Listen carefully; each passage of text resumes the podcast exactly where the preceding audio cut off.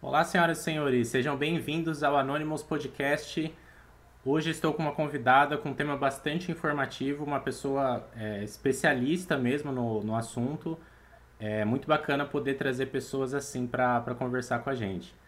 Queria dar uns recadinhos rápidos antes de iniciar. Por favor, é, quem não for inscrito no canal, se inscreva no canal. É, deixa o like para a gente continuar fazendo esse. É, passando essa mensagem, fazendo essa comunicação, né?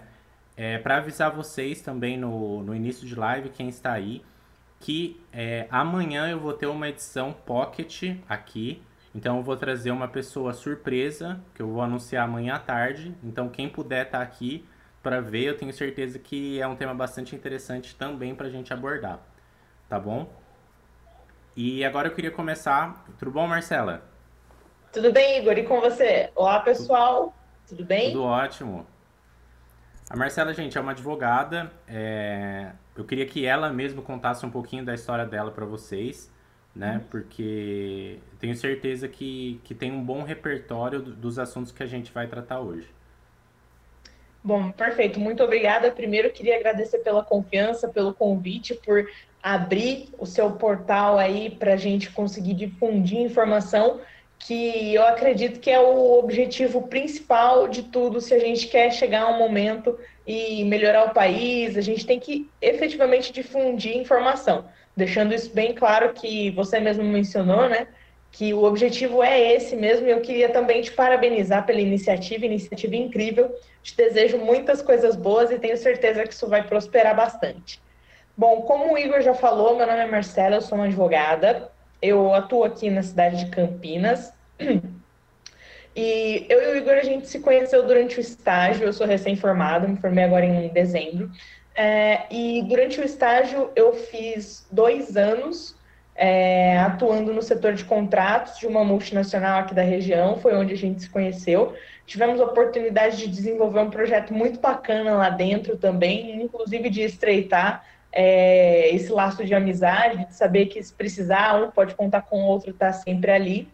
E antes disso, eu tive uma experiência no juizado especial civil, acho que vocês conhecem melhor como pequenas causas, aqui de Campinas, que são causas de menor, menor complexidade, em que não necessariamente se precisa do acompanhamento de um advogado para pleitear os assuntos específicos na justiça. Então, esse primeiro estágio me deu um panorama sobre os problemas iniciais que acometem boa parte da população, se não é, todo mundo, eu acho que já passou por algum caso que seria cabível o juizado especial, mas acabou, enfim, resolvendo de outra maneira ou até mesmo deixando para lá. E depois eu fui para Eton, foi onde minha vida virou 180 graus e eu tive uma noção de um mundo totalmente diferente, empresarial. E é isso, eu sou, eu tenho buscado me especializar na área civil e estamos aí à luta, sempre à disposição para trazer sempre informação. Inclusive, eu peço licença, queria aproveitar para divulgar um, um projeto muito bacana que eu fui convidada também a fazer parte, que se chama Acesse o Direito. Então, se vocês puderem, acho que depois o Igor consegue deixar na descrição do já vídeo está. bonitinho. Está na descrição Ó, já está. que entrevistada é essa? Que não tá sabe vendo? a própria descrição. Mas, brincadeiras à parte, eu convido todo mundo para seguir o perfil no Instagram. Também estamos postando no Facebook e no LinkedIn. É, são postagens informativas, como se fossem pílulas do conhecimento mesmo, para que o cidadão comum, as pessoas saibam efetivamente o que é direito ou não, e havendo qualquer dúvida, qualquer problema nesse sentido, que procurem um advogado de confiança, deixando bem claro que isso não, não tem fins de angariar nenhum cliente para nós, muito pelo contrário, a gente quer que as pessoas tenham noção do que pode e o que não pode efetivamente, é, para não cair também no senso comum do noticiário, esse tipo de coisa. E atualmente a gente tem tratado alguns temas que estão na mídia, é, principalmente nesse vai não vai legislativo que a gente está vivendo. Então eu convido a todos a seguirem o perfil do Acesso Direito. Acho que é isso. Legal demais, mano. E, e você é, tá, tá, participando do, do Acesso Direito, né? Queria que você contasse é, um pouquinho do que, que você faz lá no, no Acesso Direito, qual a sua participação. Eu vi umas postagens suas no Instagram, né? Uhum. Beleza. É, eu tenho participado montando algum, algumas postagens. Então, o que, que acontece? Nós somos um grupo, se eu não me engano, de cinco advogadas, é, mulheres, todas nós, mas a gente também abre para participação de outras pessoas, mas majoritariamente somos nós cinco. É, nós postamos semanalmente, toda terça e toda quinta, às vezes às sextas, com alguns posts temáticos, mas a gente posta uma imagem com uma legenda informativa. Normalmente essa imagem dá uma, ela vem para fazer a chamada mesmo, para atrair a atenção das pessoas, para justamente falar do que estamos tratando. E depois ao longo da legenda a gente tenta explicar de maneira mais simples possível de se compreender, mas também sem deixar um pouco da da técnica de lado, para realmente informar não de uma maneira rebuscada, como muita gente está acostumado a ver advogado falando e escrevendo, até um pouco também para combater isso, né? Para mostrar que a informação jurídica ela pode ser de fácil acesso e ela deve ser de fácil acesso porque o objetivo principal é chegar ao titular do direito, que é o cidadão, né? Então, o nosso objetivo principal é esse mesmo.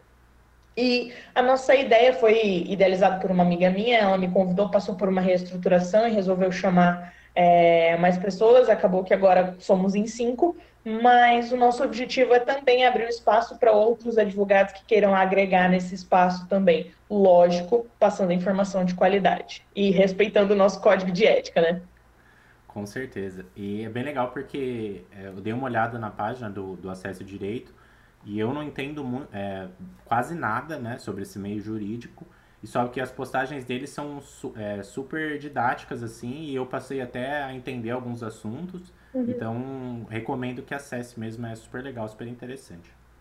Muito obrigada. Mas, seguinte, acho que a gente pode começar com o nosso tema. Nosso tema é um pouquinho uhum. extenso, né? Mas é super informativo para vocês, porque a gente está vendo essas mudanças que está acontecendo no judiciário, é, através, devido à pandemia, né? E a Marcela pode explicar para a gente também. Só que antes até da gente entrar nisso, acho que a gente tem que dar um passo atrás. Então, assim, uhum. é, como que funciona, como que o, os deputados, senadores é, tramitam os processos dentro uhum. é, da, da Câmara, do Senado, e como que faz para uma lei entrar em prática, né? Então, acho muito legal tá. a gente passar esse panorama para o pessoal, como que funciona isso. Não, perfeito. Até porque o que acontece é o judiciário, só antes de eu passar esse panorama geral, só dar uma limpada um pouco no, no cenário, o judiciário ele não atua hum, na inércia e de repente ele acorda e fala vamos julgar tal ação assim, ou ah, eu vi essa pessoa com esse problema, vamos decidir. Não, não é assim. O que acontece hoje no judiciário, via de regra, é uma consequência do que a gente tem no legislativo, que são efetivamente a nível federal os nossos deputados e os nossos senadores. É, e tem a aplicação no Brasil inteiro. Isso se divide, se subdivide em micro-regiões, então a gente também tem a consequência disso nos estados e nos municípios, nas câmaras legislativas respectivas. Então, temos leis estaduais, leis municipais, que se aplicam aos seus munícipes, né, e as pessoas que estão naquela circunscrição estadual, mas via de regra a gente tenta explicar um pouquinho como é que funciona é, a questão do legislativo federal, a nível federal, que realmente se aplica a todos os cidadão, cidadãos em via de regra. O que acontece? Nós temos duas casas legislativas, o Senado e a Câmara, e uh, para algo virar lei, precisa passar por essas duas casas. Nós temos medidas provisórias, que são meios do executivo, no caso o presidente, aí novamente você tem um efeito cascata para as outras instâncias, né? no caso estados e municípios, mas via de regra o que acontece? É, por mais que a gente tenha uma possibilidade de o presidente legislar, criar essa lei, né? Vou tratar assim como lei para ficar mais claro, mas o nome não está tecnicamente correto, uhum. tá? É, então eu também não vou me apegar tanto a isso nesse momento. Vou tentar passar o que acontece na casa mesmo do legislativo. É, é preciso que tenha uma discussão nessas duas casas. Então, nós temos votação, e a depender do tipo de lei, e isso quem diz para a gente é a Constituição, eu preciso de um quórum, um número mínimo, para aprovar. Nós temos basicamente lei ordinária, que é aquela que eu consigo aprovar com maioria simples, ou seja, 50% mais um dos presentes em cada casa. É, lei complementar, que para ela sim eu preciso de um quórum de maioria, é, maioria no sentido de 50% mais um dos registrados. Ou seja, eu tenho 500 e tantos deputados, é, eu preciso da maioria, no caso 50% mais um de todos eles, se a gente for considerar, não só dos presentes. E o mesmo se aplica ao Senado. E eu tenho também as emendas à Constituição, que tem um quórum específico de 3 quintos, que ele é um pouco mais elevado em razão da, do nível de delicadeza do assunto a ser proposto. Então, inicialmente, eu tenho que entender que eu tenho esses tipos de maioria para aprovar. No caso de uma emenda à Constituição, ela tem que ser votada nas duas casas legislativas, tanto na Câmara quanto no Senado, em dois turnos, tendo essa maioria. Ou seja, aprovamos aqui uma vez, vai para a casa do lado, aprova, volta. Se não foi aprovado aqui, nós temos um problema. Tem que ser aprovado em dois turnos. Então, se alguém mudou de ideia, é, isso pode acontecer. Tá. É, se alguém mudou de ideia, isso vai afetar. Aí o que, que acontece? E dentro da, das, da Câmara e do Senado, a gente tem também as comissões específicas, então isso passa por uma análise muito grande ali dentro. E tem tá? o pessoal que vota é. errado também, né? Então é importante. é, é importante. Assim como tem gente que vota errado aqui fora, tem gente que vota errado lá dentro. É verdade. É, esquece de levar o santinho. Então, assim, é, passado esse processo, não se tratando de proposta de emenda à Constituição, vai para a sanção do presidente. O presidente tem um prazo para aprovar ou não. Ele aprovando, isso vai ser publicado no Diário Oficial, isso encurtando bem o caminho, isso vai ser publicado no Diário Oficial e passa a ser lei. Passou a ser lei, é, ela pode ter um prazo para entrar em vigência, ou seja, pode ser no dia seguinte da sua publicação, no dia da sua publicação, ou como, por exemplo, a LGPD, que tem uma data específica, e a gente teve uma lei agora que postergou ainda mais o seu início. Então, o início de vigência dessa lei, ele é determinado. E se o instrumento não disser, tem regra específica falando de a partir de quando ela vale. Então, assim, é, uma lei, para ela entrar no nosso ordenamento jurídico, o que isso significa? Para ela passar a valer para todos, é, ela precisa passar por todo esse processo. Então, um apanhado geral, votação no Congresso, aprovação do presidente. O presidente não aprova. O que acontece? Volta para o Congresso, o Congresso pode derrubar o veto do presidente. Então, assim, a gente tem essa situação. É... E quando, é, por exemplo, igual você comentou da, das MPs, né? Quando uhum. o presidente parte dele de fazer uma MP, é, depois tem que ser votado isso em Congresso? Uhum. Exatamente, isso tem que ser aprovado no Congresso, tanto que é um problema que a gente tem é, desde o início da pandemia, que nós tivemos algumas MPs, inclusive que o próprio Congresso já disse que não vai retificar, e a partir do momento que o Congresso não aprova naquele prazo determinado, é, ela perde a validade. Só que o que acontece? Algumas ações, alguns atos jurídicos que a gente fala aconteceram enquanto aquela MP estava valendo. Tá. A gente não pode virar os olhos e falar, ah, isso é ilegal porque não existe a lei. Não, ela regulamenta naquele período de tempo. Mas a partir do momento que ela perde a eficácia, perde a vigência, é, a gente não pode mais considerá-la como existente no nosso ordenamento, como se funcionasse para regrar a nossa vida como população no geral.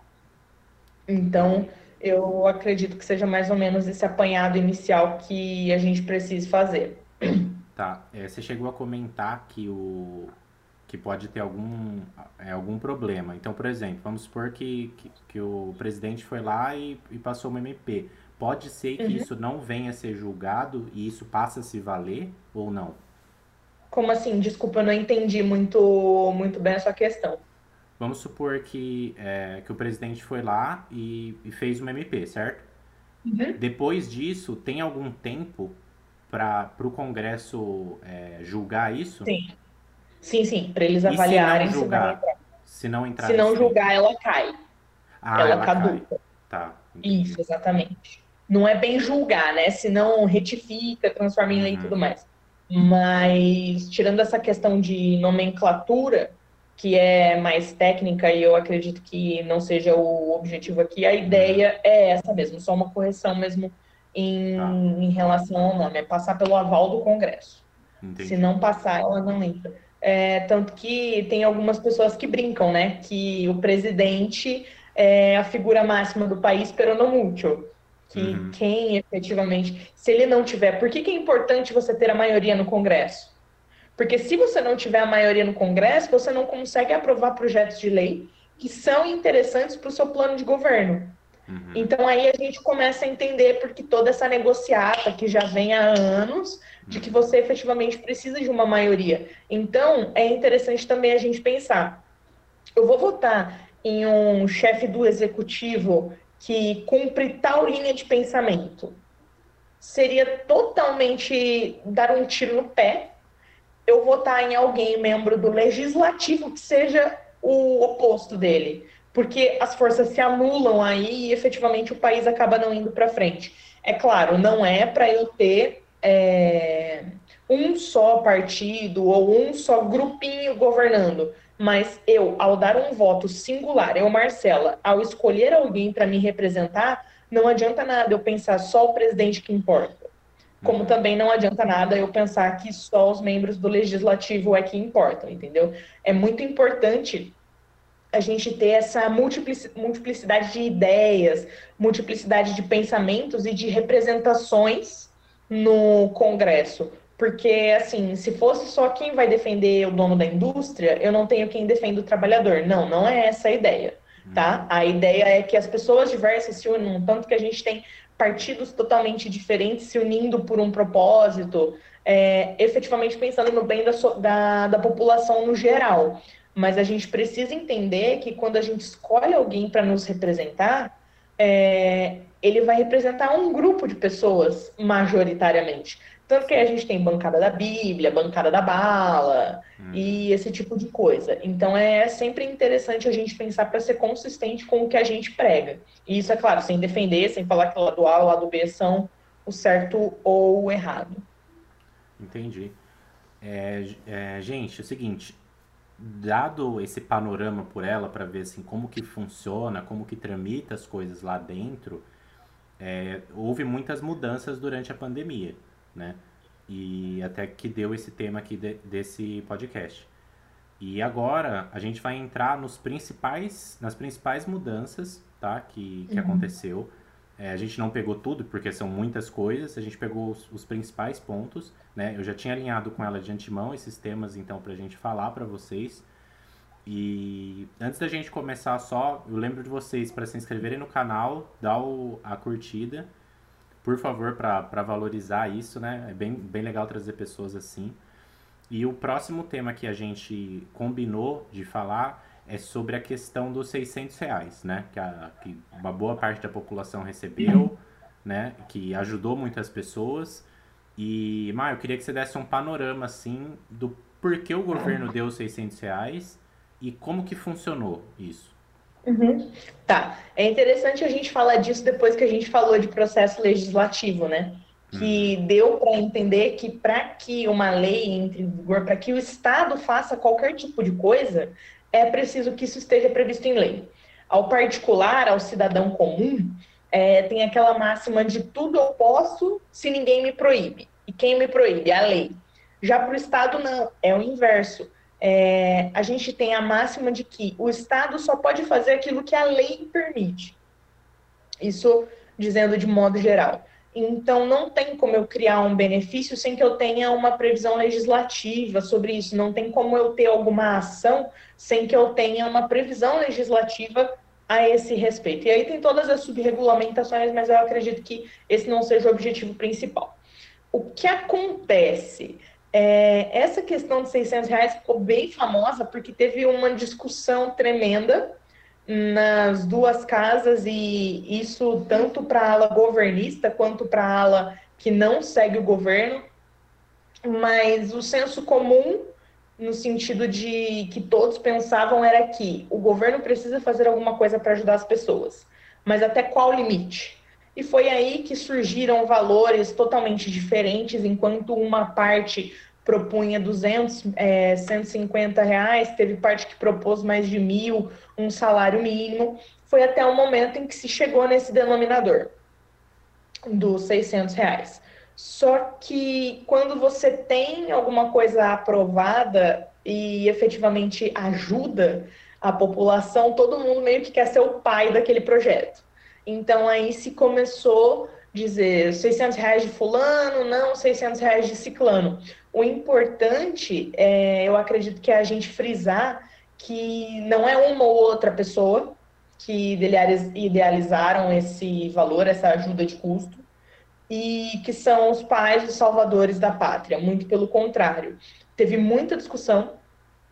Como eu disse, a elasticidade do valor ela foi bastante alta, foi bastante grande, e até o momento em que se chegou. Tanto que hoje, em razão da duração da pandemia, do estado que a gente vive, que antes a gente imaginou, ok, vai ser o quê? 15 dias?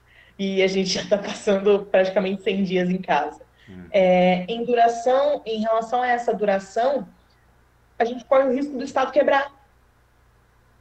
A gente, se eu não me engano, você me corrija, você me corrija se eu estiver errada, até porque tem essa chuva de informações que a gente não sabe o que é verdade e o que não é, mas até onde chegou para mim, novamente, eu posso estar errada, uhum. o ministro da Educação disse que não dá, da Educação não, perdão, o ministro da Economia disse que não tem mais condições de pagar. É, ele falou mesmo. Quer dizer, eu vou pagar isso até quando? esse mês. Esse mês, se eu não me engano, já está garantido. É, eles, Mas eles falaram próximo? que iam tentar fazer para os próximos três e aí tipo ia diminuir um pouco o valor. Né? Foi isso que eles, que eles conversaram. E é bom você tocar nesse assunto também, porque tipo muita gente pensa, ah, é os 600 reais do Bolsonaro, né? E assim, não é que é dele, gente. Eu tava o dinheiro já é nosso. O nome dele. não, pode falar, pra que é livre. Não tem problema né? Mas só pra gente tirar esse negócio da cabeça, né, mano? Importante. Sim. Tanto pro mal quanto pro bem, porque, por exemplo, foi, ah, Salvador, 600 reais do Bolsonaro. Ou tem muita gente sofrendo problemas também para receber, que a gente tem visto diversas reclamações sobre esse sistema e sobre recusa injustificada, sobre pessoas que registram o CPF do outro e falam, ah, aquele CPF, 600 reais do Bolsonaro que não ajuda de nada porque eu não consigo receber. Então, assim, isso serve para os dois lados também. Esse é o ponto ruim de você achar um pai para alguma coisa. Porque tudo que der para bom ou para ruim é, vai acabar afetando essa pessoa, como essa pessoa especificamente é vista. Ainda mais se a gente levar em consideração de um projeto de lei que precisa de uma maioria para ser aprovado, né? Acredito que no fim das contas isso é uma, uma conquista do próprio Congresso e do, do próprio povo também, uhum. o que é o, o mais importante. Mas assim, a gente não sabe até quando isso vai durar. E a gente tem visto os níveis de desemprego aumentando cada vez mais. Então, parte do pressuposto que mais gente vai começar a pedir e a gente vai acabar chegando aonde? Cavar, cavar e vai tirar da onde? Um país que já está vivendo um déficit bastante alto, que já está em crise. A solução é quebrar o Estado? A longo prazo? Pode ser que a curto prazo essa tenha sido a mesma solução, mas a gente precisa também pensar no que a gente vai fazer agora. Sim. Como que a gente vai lidar com essa bomba que caiu no nosso colo? É, sobre, sobre essa questão financeira, eu até tenho pontos de vista um pouco diferentes. É, porque eu acredito que a gente tem uma reserva grande e que deveria ser usado para esses fins. Mas assim, também é uma opinião uhum. pessoal, né? Não, não, não é o objetivo disso. E, Sim, a gente é... tem outros tipos de verba que acredito eu poderiam ser utilizados. Mas, como eu disse, a gente tem dotação orçamentária. Uhum. Então, a gente tem que trabalhar sempre dentro dela. A gente. É uma situação que a gente discute bastante sobre imposto, taxa, tudo mais. O dinheiro ele é carimbado, ele tem para onde ir. E não é porque aqui está faltando e ali está sobrando que eu posso, por mera vontade minha e situação e conveniência da situação, tirar. O dinheiro dali e cobrir do outro lado que está faltando. Então, assim, esse é um ponto bastante complicado mesmo. É. E eles estavam até em discussão aquela questão do, do fundão eleitoral, né? Também, tipo, ah, vai destinar, não vai, e aí depois o presidente Sim. sancionou. Então, tipo, ficou uma bagunça aquilo, né? Pra falar a verdade. Sim. E isso é bom também para a gente aproveitar, é, falando um pouco de, de política, mas para incentivar a população a ir atrás de quem votou uns anos atrás. Tanto deputados estaduais, que se eu não me engano aqui de São Paulo, abriram mão de alguns benefícios, abriram mão de algumas verbas para ajudar o Estado, só que aquilo é o Estado de São Paulo, não é o Brasil. Então, é interessante, sim, é, incentivar essa questão de procurar em quem você votou, procura o que ele está fazendo agora nessa época que todo mundo tinha que juntar forças para ajudar a população, que com certeza é o elo mais fraco de qualquer corrente no país, né? Hum. A, a população não milionária, por assim dizer. Então, assim, queria até deixar esse recado para incentivar o pessoal a realmente procurar em quem votou. E se não lembra, como acontece bastante, inclusive acontecia comigo antes, com familiares, enfim, não é um demérito, mas começar a prestar um pouco de atenção. Porque eu acho que o brasileiro não pensava muito em política antes como tem pensado agora. Sim. E é um momento catastrófico para gente não, não tem qualquer palavra que consiga mensurar isso, mas eu acredito que a gente talvez consiga tirar, se é que essa frase vai ser um dia considerada feliz ou não, tirar coisas boas dessa situação. Então, eu acho que uma coisa boa que ficou é o aumento da, da população procurando saber mais sobre política, sobre o que o deputado que votou, o senador que votou está pregando ou não. Sim. Eu acho que isso é bastante importante. É, e essa questão do, dos 600 reais, é, eu também queria que você desse um panorama, assim, também já exemplificando a partir do começo da nossa live. Como que funcionou? Uhum. Como que passou isso e foi aprovado? Tá. Do mesmo jeito que vários processos, é, que o processo legislativo normal. É, aqui eu vou falhar com você, porque eu não sei de cabeça quem foi que propôs, quem foi que pensou, que jogou valores, o que eu sei, o que eu posso dizer seguramente foi: foram N valores propostos, uhum. como eu disse, desde 150 reais, 200 reais, até um salário mínimo, mil e alguma coisa. Então, assim, é, foi feito um trabalho das comissões econômicas dentro da Câmara e do Senado, porque uma das comissões que a gente tem é de Constituição e Justiça que ela avalia o projeto de lei para saber se ele fere a, Constitu a Constituição ou não. Essa é a primeira análise de constitucionalidade que qualquer projeto de lei passa, isso é obrigatório. Uhum. E a depender da pertinência do projeto, ele também passa por outras comissões. Então, assim, isso foi amplamente discutido, amplamente avaliado, com certeza discutido com o ministro da Economia também, porque não adianta nada eu querer aprovar um projeto de lei que eu sei que economicamente o país ele não, não tem condição. Uhum. Não adianta nada eu ter aquela meta no papel e a União, que é quem está pagando, é, não conseguir pagar. Quer dizer, eu criei uma lei para eu ficar em débito? Uhum. Não, não faz muito sentido. Então, assim, foi amplamente discutido. Os projetos que têm surgido na pandemia tem sido amplamente discutido, alguns têm passado a toque de caixa e acabam deixando um pouquinho aqui e outro ali, mas a discussão com certeza foi muito ampla e uma coisa que me leva a ter certeza, essa é uma certeza minha. É, eu posso novamente estar errado ou não, mas nenhum deputado, nenhum senador, ninguém de uma comissão econômica esperava que essa pandemia, essa situação maluca durasse tanto tempo como, como tem durado. Uhum. É, às vezes até por má administração do executivo mesmo, né? Então, é, são questões que também não, não cabe a nós é, Exatamente. saber o, o que, que aconteceu, né? Mas é, esse, é o, esse é o ponto do, dos 600 reais, que é, que é super interessante. As pessoas com certeza ficam confusas, né, de, de como aconteceu. E mais um que a gente também já tinha alinhado de antemão é a questão da pensão alimentícia, né? Então foi Sim. mudado é, isso e eu queria que você passasse também para o pessoal assim, é, come, era assim e se tornou isso, entendeu? Para eles Perfeito. verem a real diferença. Perfeito. É, primeiro eu queria deixar claro que não é para ninguém parar de pagar pensão do nada. que inclusive Importante, isso pode gente. gerar muitos problemas. É, por mais que as pessoas tenham passado por uma dificuldade financeira, esse não é o meio correto, de forma nenhuma.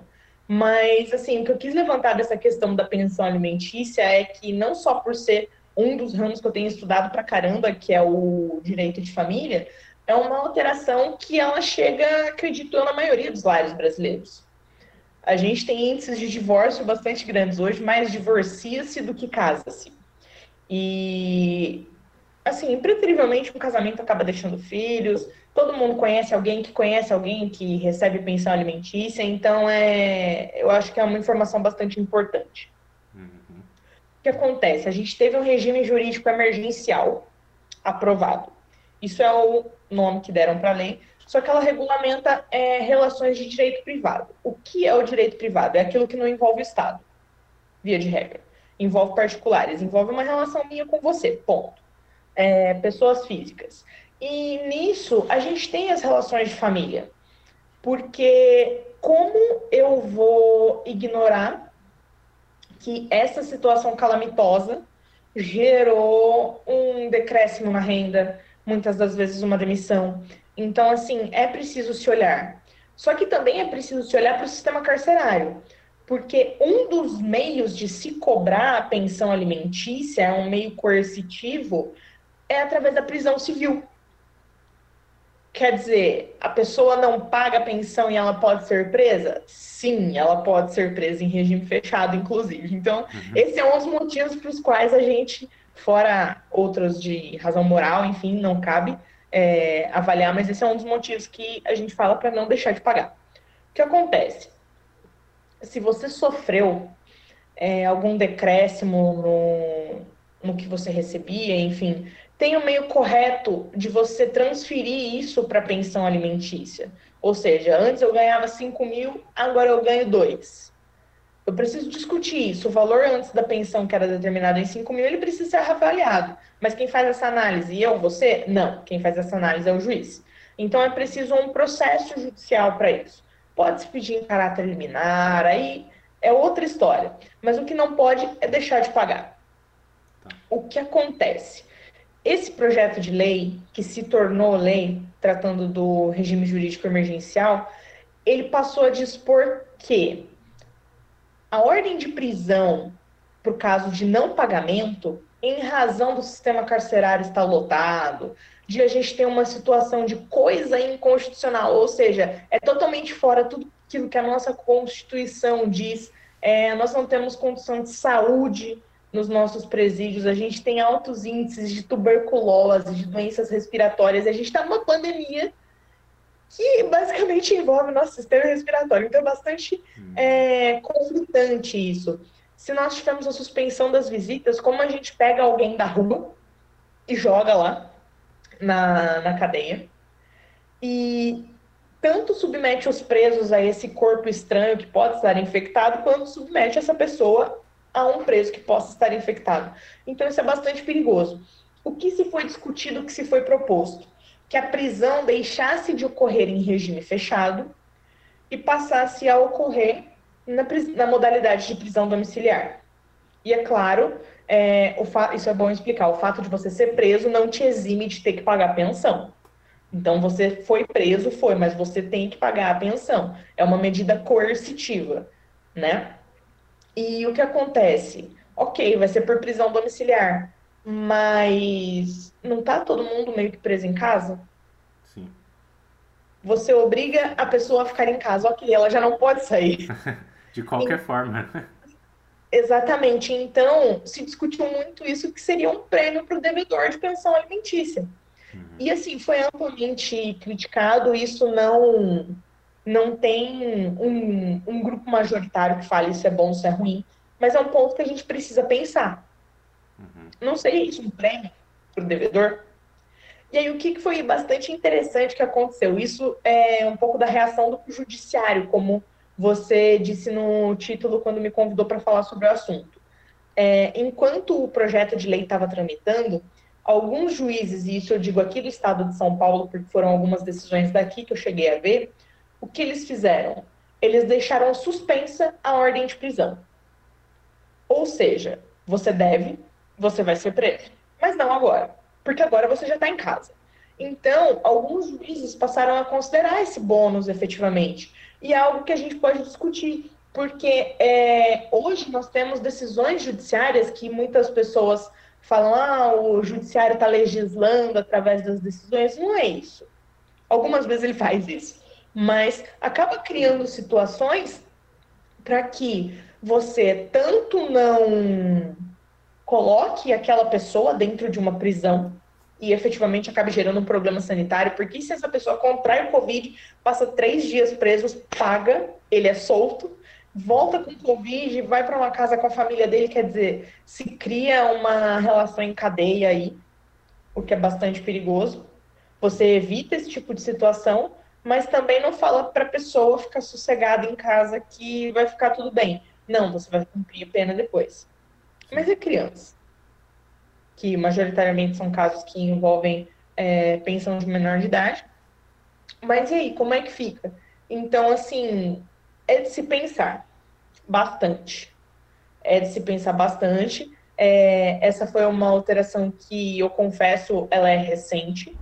Ela está na Lei 14.010, se eu não me engano.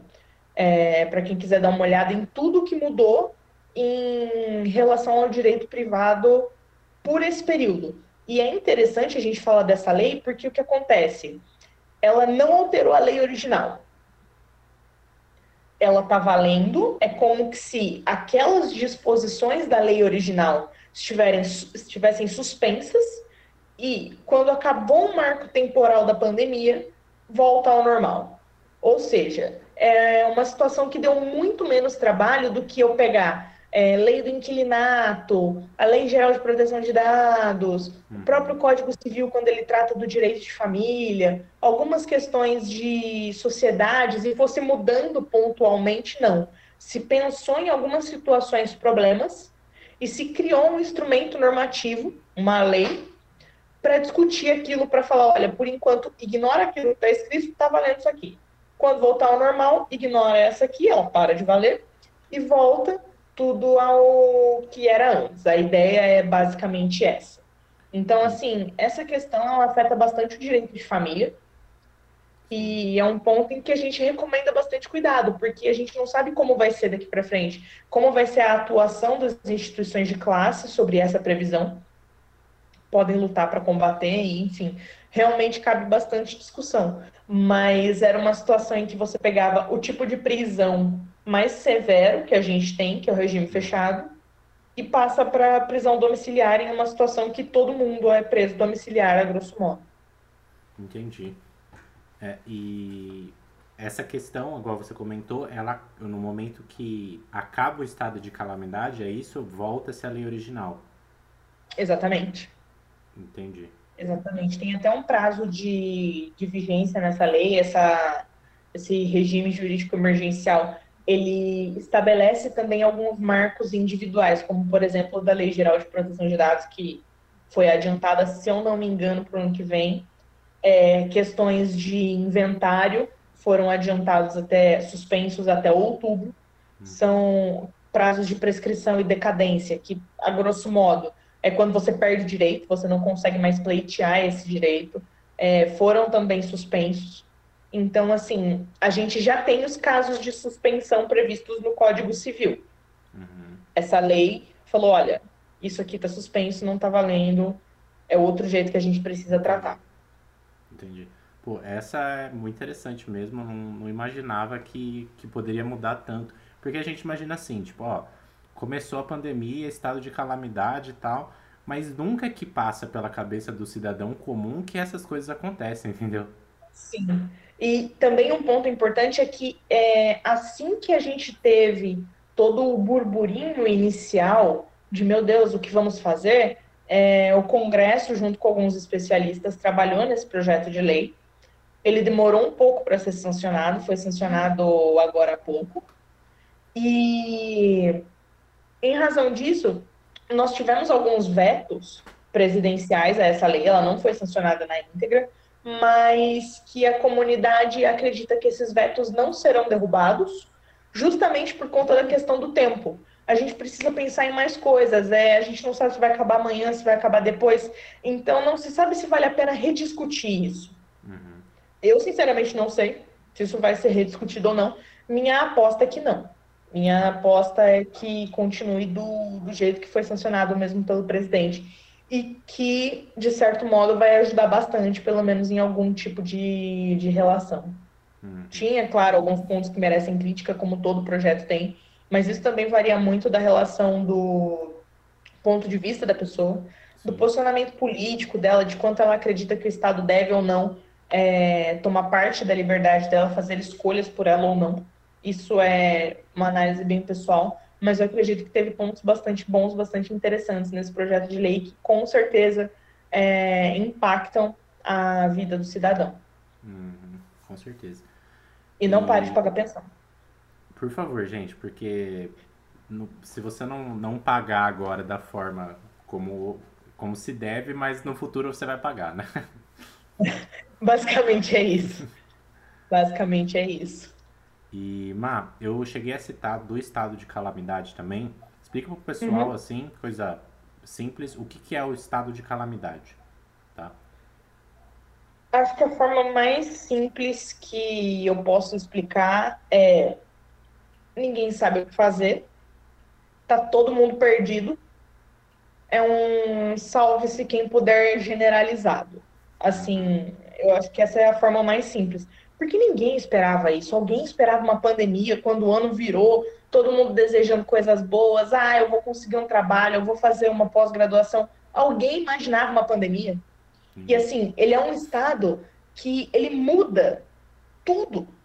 Hoje você tinha uma certeza, de repente você não pode sair de casa. De repente o preço do álcool gel disparou. O pessoal começou a estocar papel higiênico. O Estado começou a determinar o que abre, o que fecha, qual é o horário, quem sai na rua, quem não sai, se sai sem máscara, se sai com máscara. É, tem que ter distanciamento, não tem que ter. Não pode fazer festa em casa, pode fazer festa em casa. Quem pode determinar se alguém pode fazer festa em casa ou não? Uhum.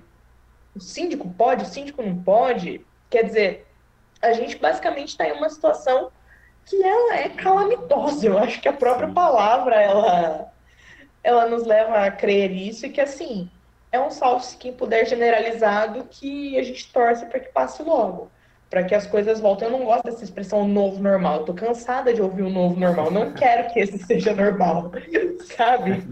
Não. Ainda não me acostumei não. com o novo normal e eu acho que eu nem vou. Exatamente. Então, assim, é uma situação totalmente diferente, excepcional que, em razão da sua excepcionalidade, exige que a gente tome algumas medidas não tão comuns assim. Uhum. Tá. Eu... E, e, e, também nesse tem um ponto principal, né, que é o que o pessoal mais fala, que é a questão do, dos gastos sem licitação. Né? Sim. É, como que funciona o gasto antes e agora, após a, a, a pandemia, pelo governo? Tá.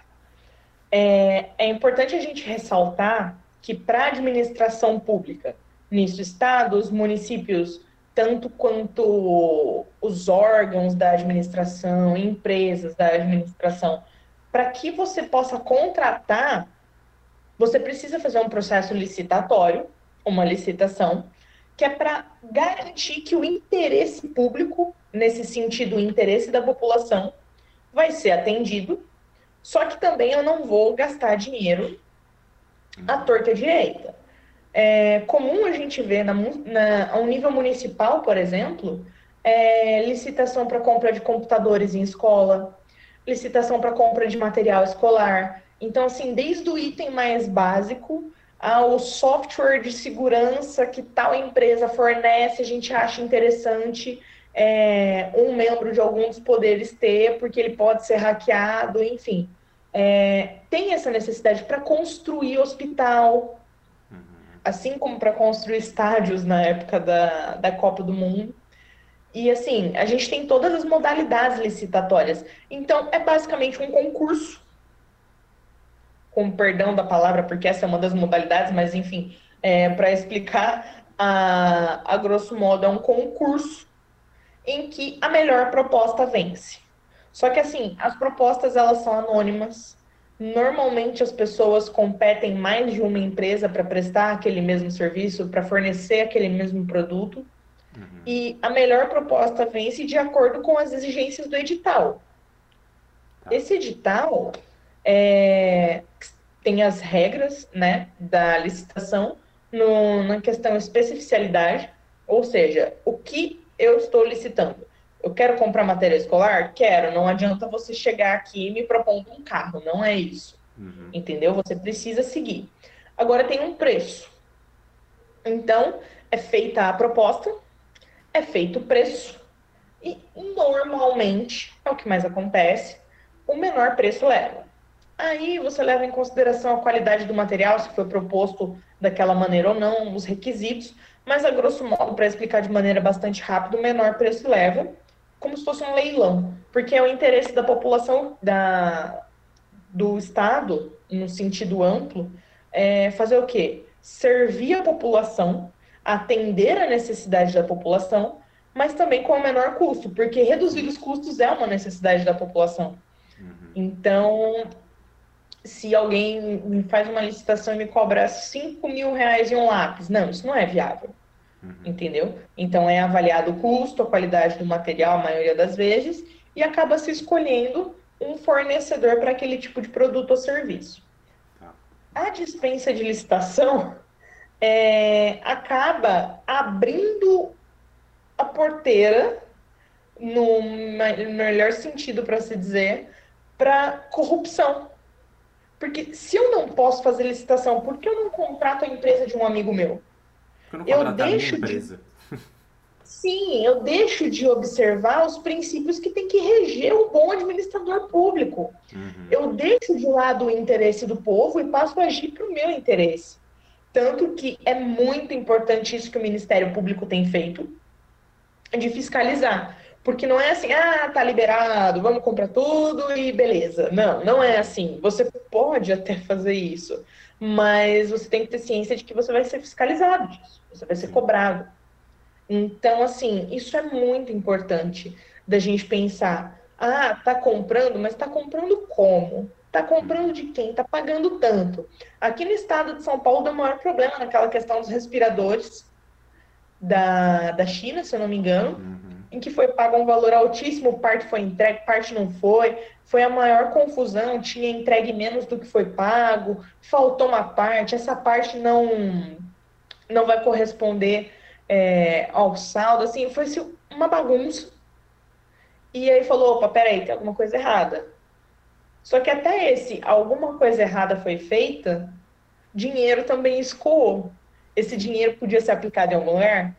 Então, assim, é muito importante a função fiscalizatória, principalmente quando o ato é do executivo. Isso no nível cidade, estado e município, dos vereadores, dos deputados estaduais, do Ministério Público. Então, assim, precisa se crescer os olhos, porque a partir do momento que você foge de uma regra que foi criada justamente para evitar que isso aconteça, é, tudo de ruim pode acontecer. Sim. O que eu não estou dizendo é que é, ela é de todo ruim, não, porque o processo licitatório demora tempo. Uhum. É, tem que ser publicado o edital, as empresas têm que se habilitar, tem que oferecer a proposta, tem que ser feito o julgamento. Não é uma coisa que aconteceu uma emergência, eu preciso disso para já. Eu consigo resolver? Então, assim, vai muito de uma coisa que eu acredito que a gente não tem tido ultimamente, que é a consciência das pessoas. Vai muito da consciência. Então, por isso a fiscalização é muito importante. Sim, e a própria fiscalização do, do Ministério Público, mas também a nossa, viu, gente? Então, esse podcast é Sim. focado para o público valinhense. Nós temos hoje, quem quiser é, abrir e conferir no site da Prefeitura, o portal da transparência, lá tem tudo que todo mundo de, é, que tem cargo público recebe e tudo que eles gastam também. Então, se vocês entrarem no site da Prefeitura, pesquisa o nome da, do, do, vereador ou de alguém que você queira saber, você vai saber de tudo, tá? Então é muito importante a gente fiscalizar e estar tá de olho nesses caras. Sim. Outra coisa também acrescentando é, eu, cidadã, fiscalizei. Encontro algum problema, o que eu faço? Levo para o Ministério Público. levem esses problemas eventuais para o Ministério Público, que ele vai ajudar, vai tocar ações, vai mostrar que efetivamente tem alguém que está de olho prezando pelo bem-estar da população, que é uma das funções do Ministério Público. Só que é aquilo, o Ministério Público ele é uma instituição que ele também não dá conta de tudo. Sim. Então, é, isso até é um recado que eu queria deixar, quanto mais a população for consciente, isso a população no modo geral, quanto mais consciente for a população, quanto mais a população souber que a função dela também é cobrar, é fiscalizar, melhor um país vai ser. Uhum. É, a gente não tem passado dificuldades por problemas com um, dois, três governantes. Não. Muitas das vezes é o jeitinho brasileiro, ah, eu não sei o que eu faço, eu não sei como eu faço. Procura sempre alguém que sabe. Uhum. Procura sempre alguém que está disposto a ajudar, porque com certeza tem. E vamos atrás sempre que a gente tem algum problema, vamos atrás, porque não é o conformismo que vai fazer a gente sair do lugar. Com certeza. E, gente, é, quem quiser fazer pergunta para Marcela, fica à vontade. É, eu só queria entrar no último tema antes com você, que como não é a sua especialidade, né, mas você falou que poderia uhum. dar um overview geral para gente, da questão das mudanças trabalhistas, né? Então, uhum. se você puder falar assim de importante, o que você viu e tal, seria bem legal. Tá. É, recentemente, 2017, a gente teve uma alteração na CLT, 2017, se eu não me engano. Mas, enfim, super recente a alteração da CLT, uhum. que é a consolidação das leis trabalhistas, é a lei maior que regulamenta as relações de trabalho de maneira geral. É, e essa foi, até então, uma das últimas grandes alterações significativas. Em razão da pandemia, nós tivemos muitas medidas provisórias, assim, mas muitas mesmo, voltadas ao mercado de trabalho. Porque foi pensado, ok, a demanda caiu, os preços de alguns insumos aumentaram, como o empresário vai conseguir reagir para não quebrar? Uhum. Então, assim, é, numa dessa, a gente teve a questão de suspensão de contrato de trabalho, o contrato verde-amarelo, que já vinha sendo tratado antes também, se eu não me engano, foi aprovado por medida provisória, um ato do administrativo, mas o legislativo já falou: não, pera, não é bem assim, vamos conversar melhor sobre isso, uhum. porque é, tudo tem sido feito muito a toque de caixa. É, muitas das vezes a gente critica a, a instituição sindicato, uhum. mas a gente também tem que pensar que ele é muito importante se levado a sério pelos seus componentes. Porque a função do sindicato é realmente fiscalizar essa relação do trabalhador-empresa, grupo econômico, enfim, aquele que efetivamente trabalha e aquele que paga pelo trabalho. A gente, de repente, tirou o sindicato da jogada, falou: não, a empresa vai poder negociar direto com o trabalhador. Mas com qual trabalhador ela vai poder negociar? É preciso a gente levar isso em consideração. Ah, não, mas é só com um trabalhador que ganhe X por mês, que tenha graduação. Tá, mas a CLT já não permite isso? Então, começou a ser pensado, alguns sindicatos começaram a barganhar com as empresas, falando: ok, eu aprovo essa sua negociação que não passou por mim, mas o tanto que você reduzir do trabalhador, você vai pagar para mim por X período. Pera, tá negociando para quem? Uhum. Né? É, então, assim, isso é bastante importante. Um outro ponto também é bater, fiscalizar, ser atuante no sindicato. Porque não adianta nada a gente criticar, criticar, criticar, mas também não estar ali vendo aquele trabalho, ajudando a fazer aquele trabalho, tentando entender. Ah, beleza, eu quero falar mal, mas por que, que eu quero falar mal? Sim. Ah, não, é a melhor coisa do mundo. Por quê? O que está acontecendo? Como têm sido feitas as negociações? é, tem que parar de tentar nesse jeitinho brasileiro. E assim, uma tendência é que algumas das medidas provisórias aprovadas durante esse período da, é, da pandemia caiam.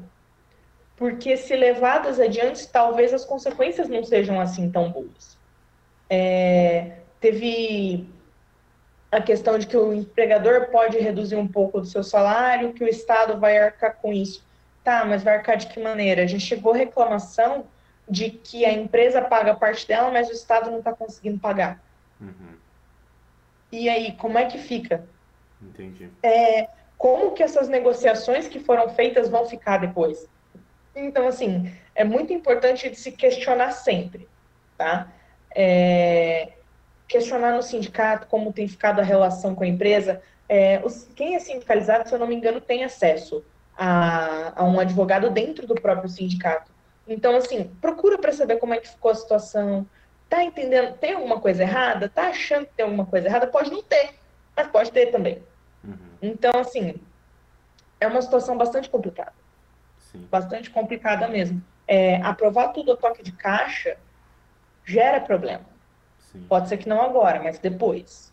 E isso que você falou do sindicato é bem legal para o pessoal entender também. É, para quem não sabe, eu também sou analista de relações sindicais e eu vivo na prática e vejo o quanto é importante a gente ter um bom relacionamento com o sindicato, uhum. empresa mesmo, ter um bom relacionamento com o sindicato. Por quê? Porque a gente quer levar o bem para o colaborador, né? E você precisa do sindicato para poder negociar, né? E sem esse intermédio, é, a empresa provavelmente não vai negociar da forma certa ou da forma como deveria. O sindicato é muito uhum. importante para a gente estabelecer esse contato com a empresa e eles, é claro que não funciona para todos os casos, em muitas empresas e tal. Sim. Mas ele, ele serve para nos proteger mesmo. Essa é a função do sindicato, levar o direito aos trabalhadores. Exatamente. Isso é bastante importante. Eu acho que vale a pena a gente valorizar, sim, bons sindicatos. É, tem ruins, como tem bom e ruim. Essa dicotomia existe em tudo. Uhum. Então, cabe a nós mesmo avaliarmos. E se não tá bom, o que eu posso fazer para melhorar? Será que eu não consigo conversar com alguém? Será que eu não consigo montar um grupo em paralelo para tentar alterar essa situação, para tentar discutir com alguém? É, a, questão principal é não se conforme. Claro, tudo na medida do possível, tudo dentro da legalidade, não adianta pegar paus e pedras e quebrar a empresa ou quebrar a sede do sindicato, que não é esse o caminho. Mas sim construir um diálogo. E se tem uma coisa, novamente, essa frase pode soar muito infeliz, mas se tem uma coisa boa que a gente tem tirado é, dessa situação da pandemia, é que a disposição para se negociar, para se fazer um acordo, se fazer uma mediação, inclusive judicial, ou seja, com o aval do juiz, tem aumentado.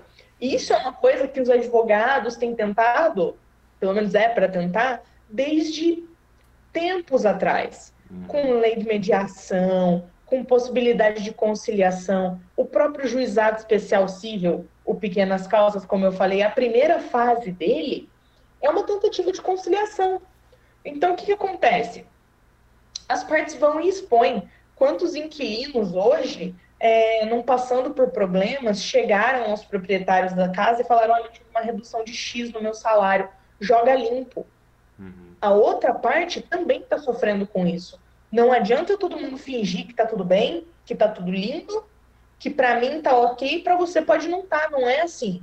É, todo mundo tem criticado aquela questão de todo mundo tá no mesmo barco, não estamos no mesmo barco. Mas em um nível ou outro, alguém está passando por uma dificuldade. Então, é, o diálogo ele tem surgido mais. E se essa situação do diálogo da, da preferência à conciliação, da preferência a resolver aquilo de uma maneira amigável continuar, e isso é uma crítica minha, é um apontamento meu, eu acredito que o judiciário vai ser desafogado. Sim. E a própria relação pessoa-empresa, muito no caso consumidor, pessoa-pessoa, no caso das relações pessoais mesmo, isso vai mudar. Então, assim, esse tem sido um hábito que eu considero bastante bom.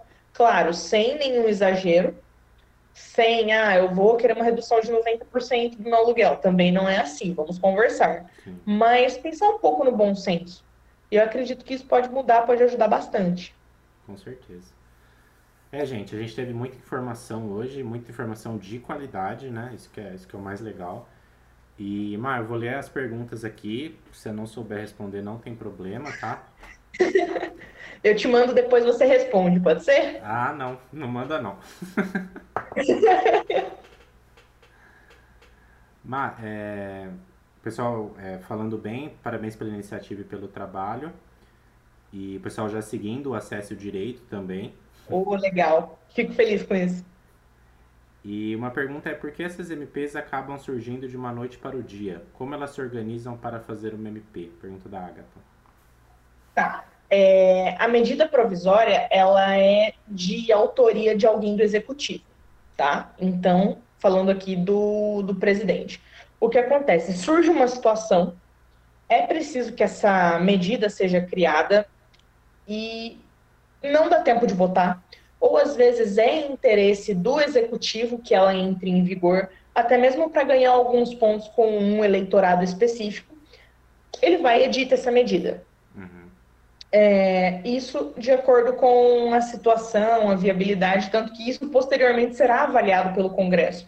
Pode ser, inclusive, que ela deixe de valer antes mesmo do prazo que o Congresso tem para analisar, uhum. de, em, como fruto de conversa das casas mesmo, com o órgão que editou a MP, no caso, o gabinete do presidente, para ficar um pouco mais fácil de compreensão. É claro que essa MP ela não vai dizer que a partir de amanhã o céu é amarelo e não azul, porque é para ter uma assessoria do ministro da Justiça, enfim, dos ministérios, ou às vezes até mesmo os próprios ministérios chegam ao presidente da República falando: olha, eu tenho uma situação assim, eu preciso que isso seja é, a toque de caixa, tem como resolver, tem como conversar com o Congresso para a gente tornar isso lei depois, mas assim, é uma situação de emergência. Tanto que a MP ela não pode ser feita para tudo e qualquer coisa. Tá? Isso é bastante importante da gente esclarecer também. Caso alguém tenha alguma dúvida, em relação ao processo legislativo, aí é bater o olho na Constituição. Porque nada acontece no processo legislativo sem que a Constituição, que é a nossa lei maior, determine. Então, todo o regramento, todas essas formalidades, como nasce uma lei, quais são as situações de lei complementar, quais são as situações de lei ordinária, tá tudo na Constituição, que é uma coisa que, assim, eu indico para todo mundo, pelo menos tentar ler uma vez na vida, que é o livro que organiza a nossa vida, nos dá um panorama geral. Direitos trabalhistas a gente tem na Constituição, além de ter na CLT. Direitos fundamentais a gente tem na, na Constituição. Questão tributária a gente tem na Constituição. Então, assim, é dividido por capítulos. Fala, nossa, eu queria saber como é que funciona melhor é, questão tributária. Leia o capítulo de tributário Uhum. É, levo isso para minha vida. Ou, ai, nossa, é, eu queria tentar entender melhor como é que funciona a questão dos direitos trabalhistas, mas eu não tenho tempo para ler a CLT. Um livro grande, muito, muito artigo, não estou afim de ler. Vai na Constituição. Porque ali tem um capítulo certinho, você acha bonitinho e já te dá uma base. Essa base ela pode servir tanto para você usar no seu dia a dia, no trabalho, é, fiscalizar mesmo, às vezes, quem acaba é, exercendo uma relação de superioridade em relação a você, como também pode servir para uma conversa de bar. É, assim, eu defendo que o ensino da Constituição ele deve ser difundido para as escolas, é, mas assim, como infelizmente hoje a gente não tem isso, tem qualquer dúvida, dá uma procuradinha na, na Constituição que ela vai ajudar com certeza, porque todo o resto do nosso ordenamento sai dali. E tudo tem que obedecer à Constituição.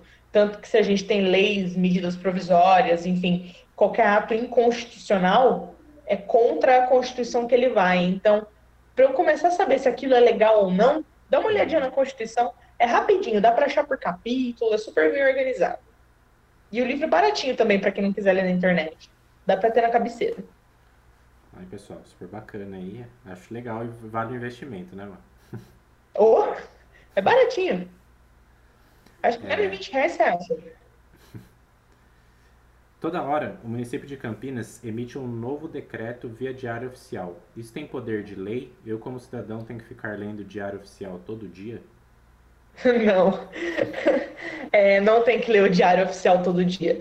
Mas sim, à medida que a gente dá publicidade para lei, decreto, enfim, a, medida, é, a gente considera que toda lei é pública. Mas a partir de que momento o cidadão ele é obrigado?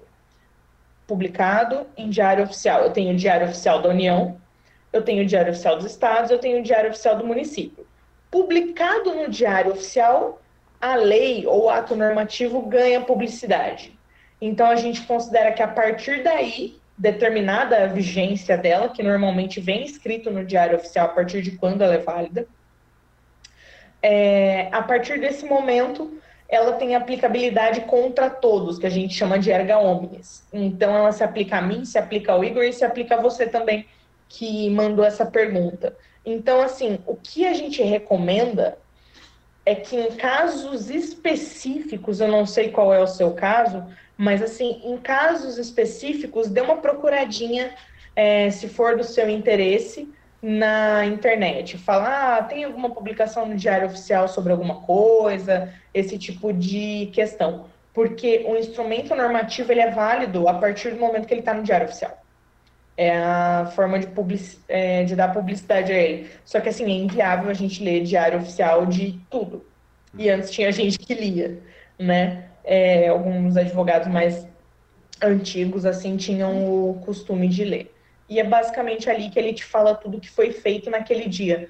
É, desde novos decretos, novas eventuais leis, a exoneração de algum secretário, criação de algum concurso público, então, assim, todo o interesse daquela região acaba indo para o diário oficial. Se você tem algum assunto de seu interesse, dá sempre uma procuradinha antes. É, falar, ah, eu gostaria, uma vez por semana, ah, eu gostaria de saber como fica tal situação. Dá uma procurada, vê se tem atualização. Mas realmente é inviável a gente ler tudo. Uhum. Tá, uma pergunta do Matheus por que o processo judiciário no Brasil demora muitos anos para ser concluído em alguns casos? Existe algum segmento no direito que tenta simplificar os processos? Tá. É, a gente tem dois fatores que eu acredito que são os principais: o alto nível de demanda e também o escalonamento, porque, por exemplo, maneira geral, é, uma ação, vou usar Campinas como exemplo, tá? Uma ação ela é proposta aqui em Campinas, primeira instância. Se eu não gostei da decisão dela, eu recorro para o Tribunal de Justiça.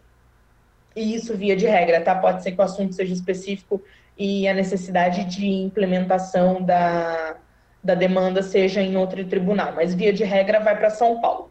Uhum. Não gostei, vai para os tribunais superiores em Brasília. Tem matéria constitucional, vai para o Supremo. Então, assim, ela passa por essas etapas. Então, eu tenho um alto nível de etapas, que uhum. eu considero alto e uma boa parte das pessoas que atuam também, principalmente em alguns casos específicos. Como eu também tenho uma gama bastante grande de possíveis recursos, Quer dizer, teve uma decisão aqui em Campinas, eu não gostei porque eu achei que ela foi omissa. Esse mesmo juiz pode corrigir. Ou o juiz de São Paulo decide sobre essa omissão, mas essa decisão de Campinas não acabou com o processo. Então volta para cá para julgar. Suprida essa lacuna de decisão. E também a gente tem o um grande número de demandas. Em razão disso, foi que houve a iniciativa de tentar incentivar tanto conciliações quanto solução por arbitragem, que também é um outro procedimento que nesse caso não envolve o judiciário, como mediações, que já resolve o problema por ali. Incentivo ao diálogo, que é importante sempre em alguns casos, assim, eu não vou dizer a maioria, mas em alguns casos resolve ali. Na, na mesa de alguém que tem fé pública para firmar aquele acordo, falar, ok, é isso que você tem que cumprir. É, a justiça trabalhista, e nesse, nesse ponto eu vou, como eu brinco com um amigo meu que ele adora trabalhista e é o calo no meu pé, é, a gente sempre fica brincando com isso, mas a justiça trabalhista foi bastante inovadora nesse sentido. É, tem pessoas que comentam hoje que é a mais moderna, é, enfim. Mas assim, é, são muitas demandas. Você ajuiza uma ação hoje para ser julgada no meio do ano que vem. Isso se não tiver uma pandemia no meio do ano que vem que adie essa, essa audiência também. Então, assim, é complicado falar o que é mais rápido ou o que não é. Método de mediação normalmente tende a ser mais rápido que o processo judicial. Mas isso é uma outra conversa também. Então, a alta gama de recursos e de instâncias, junto com um alto número de demanda, porque o brasileiro ele é muito litigante, ele gosta muito de processo, né? É, junto com isso, acaba combinando no nosso sistema superlotado de processos e tempo perdido, muitas das vezes. Sim. Gente, com isso a gente fecha as perguntas. Má, agradeço demais a sua participação aqui. É muito legal levar informação de qualidade, uma live super informativa. E espero que você tenha gostado também da experiência e muito obrigado, tá bom? Não, eu que agradeço. Foi show de bola o seu convite. Eu espero ter agregado informação, é, que é sempre importante também. E me coloco à disposição. Também, caso tenha alguma dúvida, manda para o Igor. Que... Pode mandar, que pode mandar. Podendo, aí a gente podendo ajudar, a gente ajuda sempre na, na medida do possível também para tentar clarear um pouco da, da situação conturbada que a gente tem vivido. E eu espero que vocês tenham gostado. Espero que você não tenha se arrependido de me chamar também. Nem um pouco. Isso que é informação é... de qualidade. E é isso. Eu queria só deixar um abraço e te desejar todo o sucesso do mundo. Eu tenho certeza que você vai longe. E é isso. Muito obrigada e um ótimo restinho de semana para vocês. Se cuidem na medida do possível, só saiam de casa se efetivamente precisar, porque do jeito que a coisa tá, não dá para bobear muito, não. Exatamente. Espero que a gente saia dessa logo. Com certeza vamos sair. E, Má, é, como eu falei, é muita informação que você conseguiu passar aqui para o pessoal. Aqui em Valinhos, é, quem acompanha as redes sociais da, da cidade ou até os grupos de cidade, a gente nunca tem esse tipo de informação que você passou aqui. Então, assim, cada vez que eu trago algum convidado para fazer esse tipo de coisa, para mim é muito gratificante e é realmente o objetivo do, uhum. do podcast, né? Então, super legal. E, gente, é, por favor, deixa o like, se inscreva no canal. É e muito siga direito. Para continuar. As redes sociais da Marcela estão na descrição e o acesso direito também, tá? E quem está no Spotify, me siga nas redes sociais depois. Amanhã tem uma live, um, uma, um Pocket Cast, que foi de uma provocação que eu fiz a alguém.